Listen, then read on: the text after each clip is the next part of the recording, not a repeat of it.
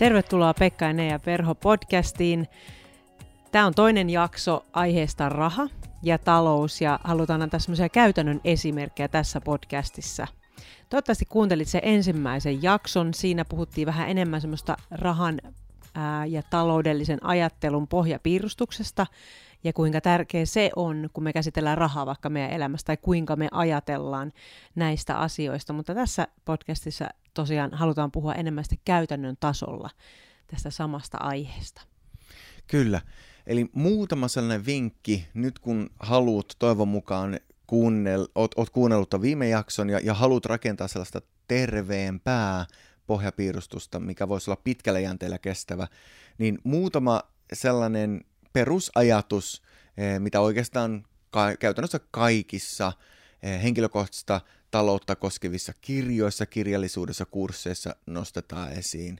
Ja ensimmäisenä tietysti on kirosana, eh, monelle meistä tosi paha sana, sellainen mistä fiilis tulee, että miten Pekka kehtaat podcastissa, joka on hengellinen, niin edes mainita tuota sanaa.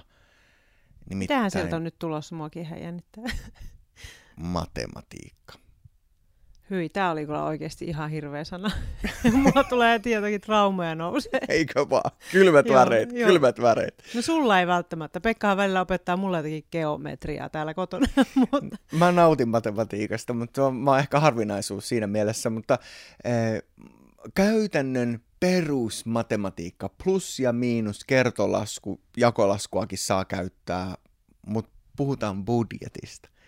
Eli siitä, että etukäteen pikkusen laskee niitä kuluja ja niitä menoja ja rakentaa budjetin. Tämä on ensimmäinen ja ehkä kaikista tärkein asia, mitä taloudellisesti voi tehdä. Kun on miettinyt sitä omaa pohjaratkaisua ja todennut, että mä en halua elää sellaista elämää, missä jos mä jostain onnistun saamaan taloudellisen siunauksen, niin mä kulutan sen ja tuhlaan sen hetkessä. Mä haluan rakentaa pitkäjänteistä, järkevämpää talous, taloudellista pohjaa elämälle. Ensimmäinen, mitä meidän pitää tehdä, on rakentaa budjettia ja miettiä, että no mihin sitä rahaa menee, mihin sitä voisi mennä vähemmän, miten me voitaisiin saada säästää, antaa, järjestää elämä sellaisella tavalla, että ne meidän isot päämäärät voi toteutua. Ja eikö kuitenkin sen budjetoinnin pääpointti tai tärkeys on siinä, että me oikeasti saataisiin nauttia elämästä. Et Kyllä. Kun monestihan me saattaisi ajatella, että nyt tehdään budjetti niin, että tämä elämä menee tiukasti eteenpäin. Että tässä on sellainen tiukka linja ja me mennään nyt tiukasti tällä linjalla ja kunhan selvitään loppuun asti, niin siinä on niin kuin kaikki saavutettu. Helposti me ajatellaan tälleen budjettisanasta tai siitä, että kun tehdään tällainen joku suunnitelma. Mutta eikö se kuitenkin pohjimmiltaan kyse siitä, että me saataisiin nauttia elämästä? Tuo on ihan hullun hyvä pointti, koska suurin osa ihmisistä, kun ne kuulee sanan matematiikka, niin tulee kylmät väreet. Kun ne kuulee sanan budjetti, tulee vielä pahemmat kylmät väreet, koska fiilis on just tuo, että nyt mun pitää elää tiukasti, nyt mä en saa käyttää mitään mihinkään huviin, ja nyt mun pitää niin kuin, ottaa kuristusote omasta elämästä. Ja ei kukaan jaksa elää jatkuvassa kuristusotteessa. Se on ihan mahdotonta. Mm. Joten jos mä yhdistän budjetin siihen, että mä oon kuristusotteessa, niin mä en todellakaan tule pysymään siinä pitkään. Mm. Todella hyvä pointti. Ja se, tästä syystä mä sanon ja väitän, että yksi tärkeimpiä asioita, mitä meidän pitäisi budjetoida, on hauskanpito. Mm. Ensimmäinen asia, mihin meidän pitäisi erottaa taloudesta, on antaminen. Tämä on ihan niin kuin raamatullinen periaate ja jotain, mikä mä uskon, että antaa meille sitä nautintoa eniten pitkällä jänteellä. Mm. Siinä vaiheessa, kun mä oon 80, niin mä en tuu miettiin kaikkia niitä sipsipusseja, mitä mä söin matkan varrella, tai ehkä mä tuun, jos mä... sun, sun tapauksessa niin varmaan tuun. niin, tuun nauttimaan siitä, että mä sain vetää paljon, paljon kaikkea epätervettä.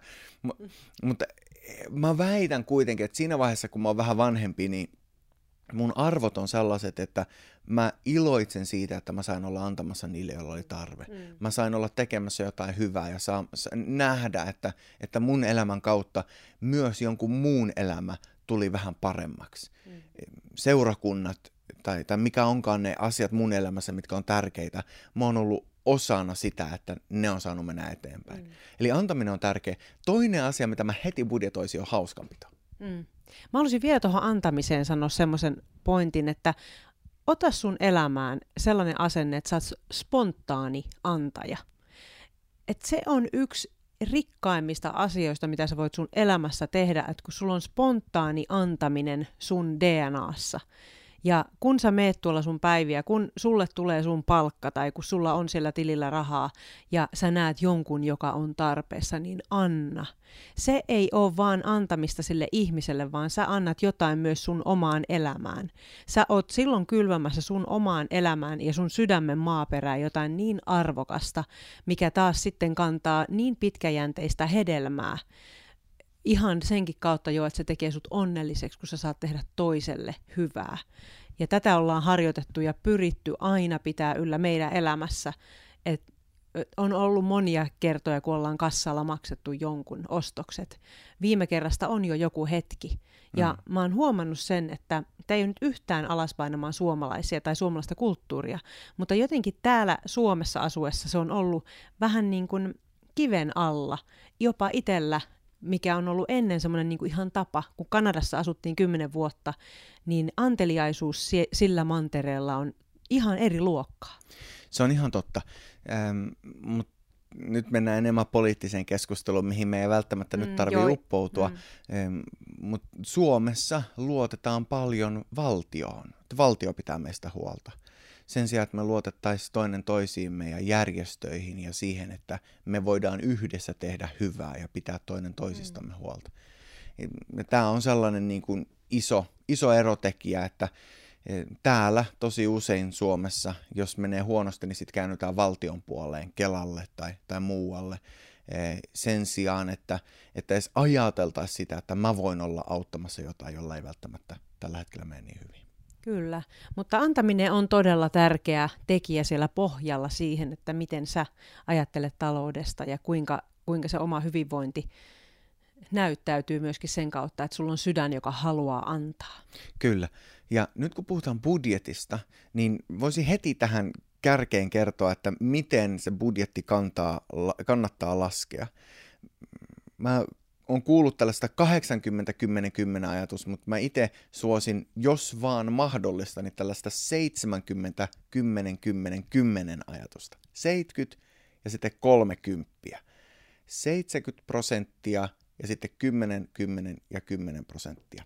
Ja mistä tässä nyt on kyse?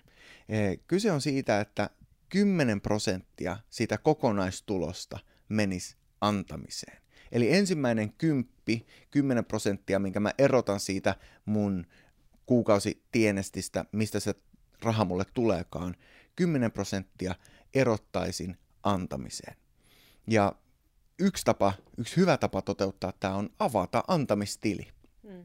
Jos sulla on sellainen pankkitili, mihin sä voit avata lisää tilejä ilman, että se maksaa sulle välttämättä mitään lisää, niin avaa ihmeessä antamistili ja laita automaattinen tilisiirto joka kuukausi sille antamistilille, 10 prosenttia per kuukausi. Ja sitten sulla on tili, miltä käsin sä voit antaa. Sä voit sieltä erottaa heti seurakunnalle, sä voit erottaa eri järjestöille, lähetystyöhön. Ja yksi, mitä me ollaan Nean kanssa joskus tehty, on, että ollaan ostettu lahjakortteja. Ja kun on joku tietty henkilö, kenen kohdalla me nähdään, että tolle me halutaan antaa, niin ollaan voitu antaa lahjakortti. Tai sitten voi olla sellainen tilanne, missä haluaisi tehdä jotain hyvää, ja nyt yhtäkkiä onkin budjetoituna se, mm. että voi tehdä jotain hyvää. Tulee valtava hyvä fiilis siitä, että on suunnitelmallisesti tehnyt hyvää, ollut antamassa. Jotkut henkilöt tekee tämän suoraan seurakunnalle, että ne automaattisesti antaa 10 prosenttia seurakunnalle. Ja mä suosittelen sitä, että jos pystyt, niin kasvata tätä numeroa. Sen ei tarvi olla 70, 10, 10, 10. Se voi olla 60, 20, 10, 10. Eli tämä antamisprosentti saa olla enemmän kuin 10 prosenttia.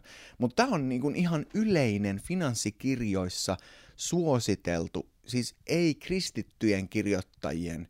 Tietysti varsinkin Pohjois-Amerikassa antaminen on paljon yleisempää ja siellä tätä varsinkin suositellaan. Mm. Mutta ihan yleisesti jokainen meistä heti intuitiivisesti ymmärtää, että antaessaan saa. Mm.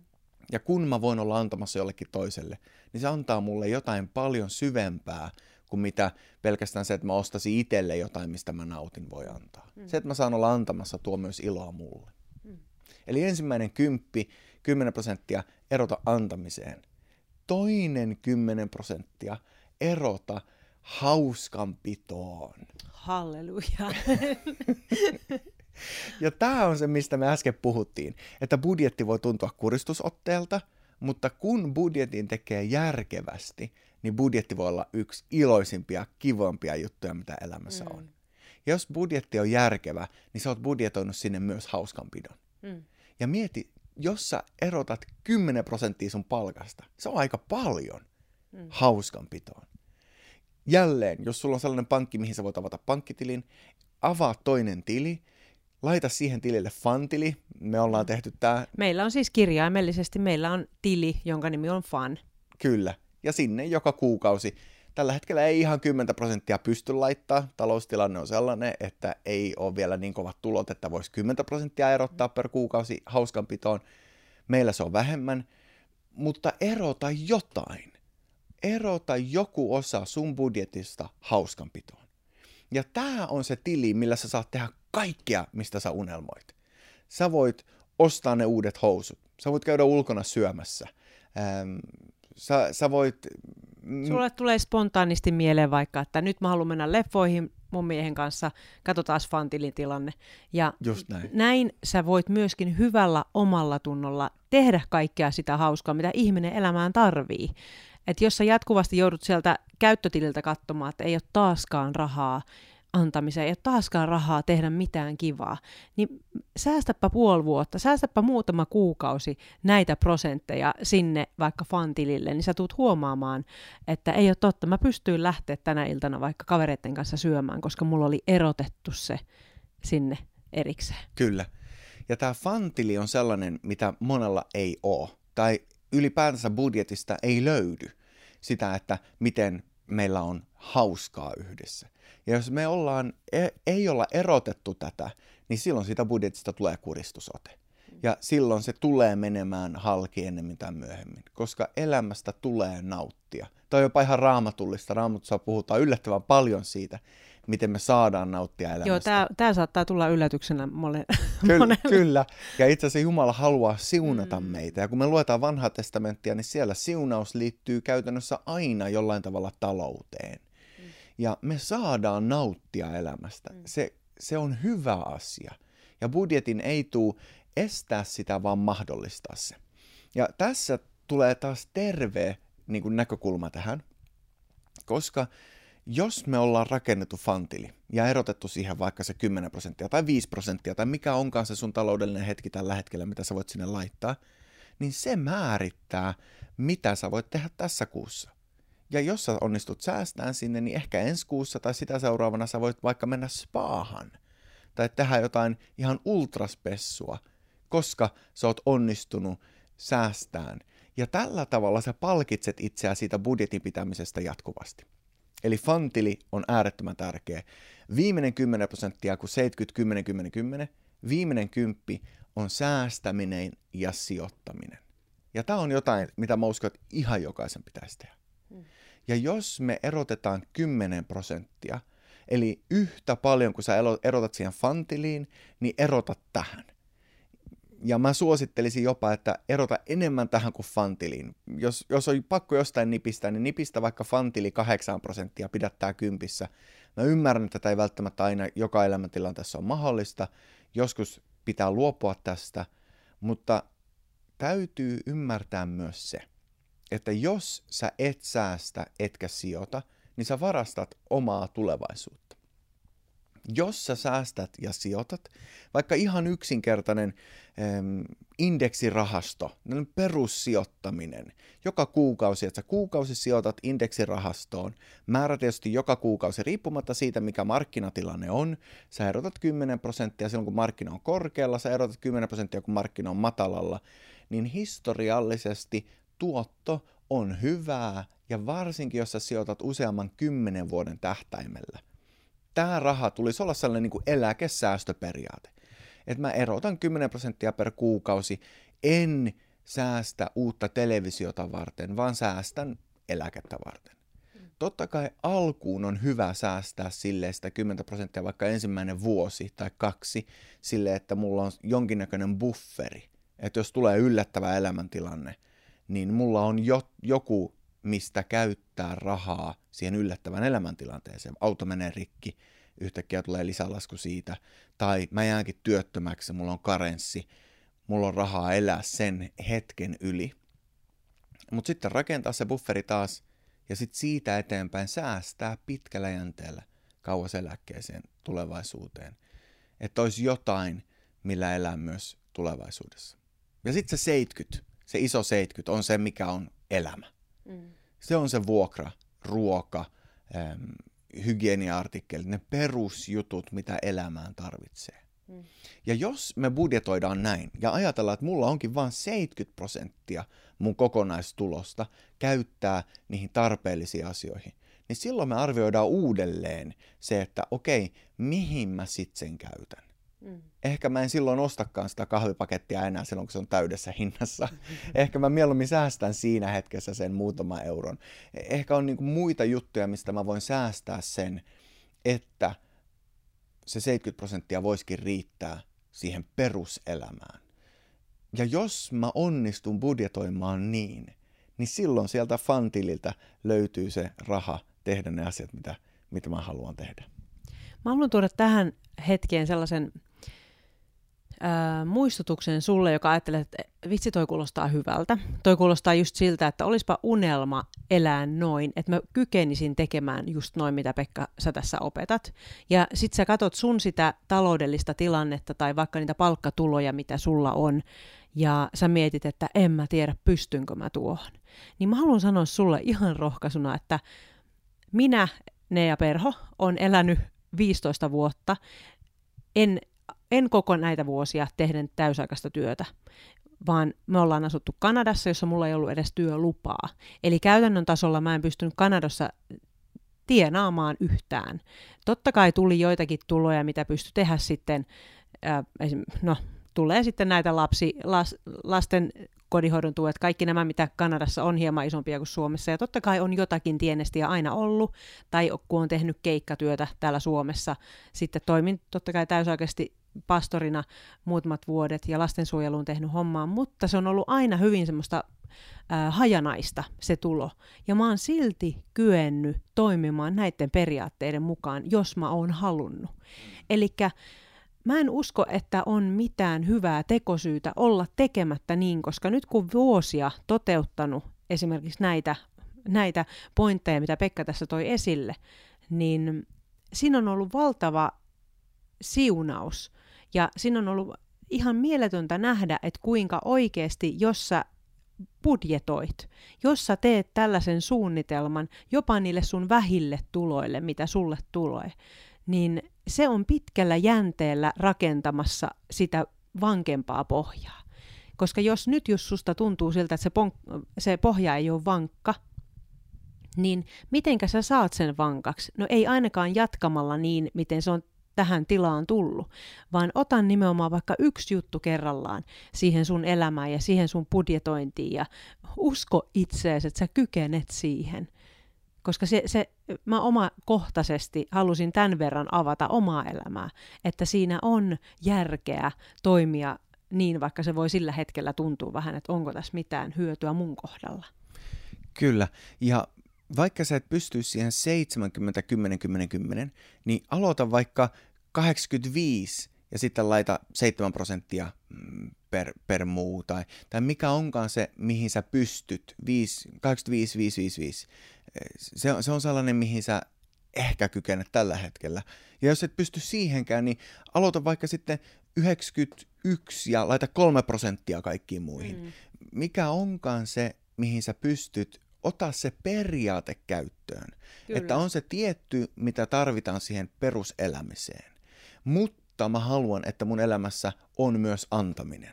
Ja mä haluan, että mun elämässä on myös niitä ilon hetkiä, hauskoja hetkiä. Se voi olla, että mä ostan sen yhden karkkipussin. Meillä siis karkkipussin ostaminenkin on fantililta, koska mm-hmm. se on ylimääräinen juttu. Ja, ja sitten mulla on mun säästäminen. Ja vaikka se tuntuu hullun tyhmältä säästää se yksi tai kaksi prosenttia, aloita siitä, koska silloin kun sä otat sen arvoksi sun elämään, mm. niin kun viikkoja menee, vuosia menee, niin sä voit ruveta kasvattaa niitä prosentteja ja muuttaa sitä kokonaisuutta. Jos sä ajattelet tällä hetkellä, että mä en pysty siihen, mun talous ei riitä, mä jatkan elään tälleen, niin sä tuut ikävä kyllä jatkaa elään tolleen vielä vuosia ja vuosien päästä. Me ajatellaan, että mä muutun sitten kun. Mm. Ja tämä on niin kuin yksi isompia valheita meidän elämässä kaikilla elämäalueilla. Mä muutun sitten kun. Mm. Ja toinen on se, että me vertaillaan. Me vertaillaan niihin, joilla kenellä meidän mielestä menee paremmin. Mm. Mutta mä uskon aidosti, että riippumatta siitä, miten pienet meidän tulot on, ja meillä, ne, ja meillä on ollut tosi pienet tulot, siis tälläkään hetkellä ei ole isot, mutta historiallisesti mä oon ollut missionuudessa neljä vuotta täysin ilman minkäännäköistä palkkaa, täysin uskon varassa. Mm. Me tiedetään, miltä tuntuu se, että kun ei ole yhtään mitään rahaa. Ja aidosti niin kuin nolla euroa kaikilla tileillä, jopa miinuksella. Mutta ne perusajatukset, ja siinä nyt palataan takaisin siihen viime jaksoon, taloudellinen peruspiirustus. Mikä mm. on se lähtökohta? Mikä mä haluaisin, että se lähtökohta mm. on? Ja tehdä päätöksiä siitä lähtökohdasta käsin. Jos mä voisin nyt palata takaisin Pekka Perholle, kun se oli kaksikymppinen, niin mä puhuisin näistä ja sanoisin, että hei, mieti näitä juttuja. Mm. Äläkä tee ihan kaikkea, mitä sua tällä hetkellä huvittaa rakenna sellaista tulevaisuutta, mikä tuo iloa nyt, mutta myös tyytyväisyyttä mm. pitkällä jänteellä. Ja siinä antaminen on yksi iso tekijä. Ja antaa voi ihan, mulle tulee vaan mieleen, että mä oon joskus antanut niin kuin ei ollut muusta, mistä antaa. Niin mä oon antanut niin, että kun mä oon ollut viemässä vaikka pulloja kauppaan ja mä oon nähnyt, että siinä oli joku pikkupoika tekemässä omia pullon palautuksia, niin mä oon antanut sen mun kuitin vaikka tolle pojalle. Mm. Että et nämä on niinku niitä pieniä hetkiä, että hei, haluatko sä tämän? Kyllä. Et jos mulla ei ollut muuta annettavaa, niin mä voin antaa ne kolme euroa, mitä mä oon pulloissa palauttanut. Et siinä ei ole kyse mistään tuhansista euroista, mitä mä ajatellaan, että no ei mulla oo. Kyllä sulla on. Sulla voi olla vaikka se kolme euron pullopanttikuitti. Ja nyt kun mietitään näitä asioita ja helposti ajatellaan sitä, että minkälainen meidän tilanne on ja pystynkö mä ja enkö mä pysty, niin on mielenkiintoista lukea muutama raamatun jää tähän.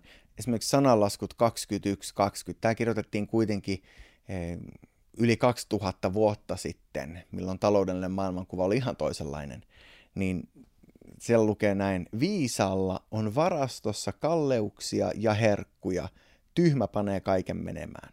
Mm. Viisaalla on varastossa herkkuja. Mulla on tuolla herkkokaapissa. Joo, viime jaksossa kerronkin, että meillä on tuolla paljon varastossa sokeripaketteja Kyllä. muun muassa tyhmä panee kaiken menemään. Jeesus sanoi Luukas luku 14, että jos joku teistä aikoo rakentaa tornin, hän varmaankin istuutuu ensin laskemaan kustannukset. Sitten hän harkitsee, onko hänellä varaa rakentaa torni valmiiksi. Me hirveän helposti halutaan jotain. Me halutaan se torni ja ei me lasketa, että riittääkö mun rahat tai ei. Tänä päivänä yksi, mistä mä haluan lyhyesti mainita tähän loppuun vielä, on lainat. Yksi pahimpia asioita, mitä, millä moni tu- tuhoaa oman talouden, on pikavipit, maksa myöhemmin ja päättömät lainat. Me otetaan sellaisia lainoja tänä päivänä, missä korkoprosentit on ihan päätä huimaavia. Esimerkiksi jos sulla on luottokorttilainaa, niin mitä todennäköisemmin sä maksat noin 20 prosenttia per vuosi korkoa sille lainalle. Jos sulla on pikavippejä, se prosentti voi olla vielä korkeampi. Tämä pointti siitä, että me halutaan rakentaa torni, me halutaan jotain uutta, me halutaan se uusi takki tai ne kengät, tai me halutaan rakentaa vaikka se uusi keittiö tai mikä se juttu onkaan. Ensimmäinen, mitä mä pitäisi tehdä, on laskea, että onko mulla siihen varaa, miten mulla voisi olla siihen varaa, ja jos mä haluan ottaa siihen lainan, niin minkälainen se laina on.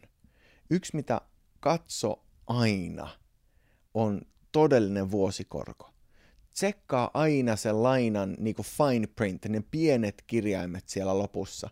Mikä on tolle, todellinen vuosikorko? Jo, esimerkiksi jos ostat autoa, niin on eri autoliikkeet, jotka antaa erilaisia autolainoja. Älä kato vaan sen auton hintaa, varsinkaan jos sä ostat, otat siihen lainaan ja rupeat maksamaan sitä per kuukausi. Katso se todellinen vuosikorko. Ja silloin kun sä katot sen vuosikoron, että mikä se oikeasti on, niin jos se on alle 5 prosenttia autolainassa esimerkiksi, niin se on todella hyvä. On autolainoja, missä se on huomattavasti isompi kuin 5 prosenttia. Ja silloin sun kannattaa niin kuin miettiä, että mitä mä tästä oikeasti maksan. Mm. Ja mistä se auto silloin oikeasti kannattaa ostaa. Näitä asioita kannattaa harkita, eikä kannata rakentaa tornia vaan siksi, kun kaikilla muilla on torni ja munkin on pakko saada. Vaan kannattaa ra- laskea, että mikä on mun budjetti ja miten mä haluan toimia. Eli laske budjetti, älä ota tyhmää lainaa, säästä ja sijoita ja muista pitää myös hauskaa. Ja antaa. Ja antaa. Antaa ensimmäisenä, hauskanpito toisena, tai miten se menee. Elääkin pitää. Mutta tämän kaiken keskellä, jos sä lasket järkevän budjetin, se antaa sulle perustan sille, että sun elämässä voi olla kaikkea tota hyvässä järjestyksessä oikealla tavalla. Ja loppupäästä sen palkan ei tarvi olla iso. Sä voit pärjätä pienemmälläkin, jos sä jaksat tehdä sen järkevästi. Ainakin mä uskon ja toivon näin. Ainakin me tarvitaan tätä meidän elämässä. Kiitos kun kuuntelit taas tämän jakson ja toivottavasti tästä tuli semmoisia hyviä, hyviä työvälineitä ja ää, elämän rakennuspalikoita sulle sinne sun matkalle ja palataan taas seuraavalla jaksolla.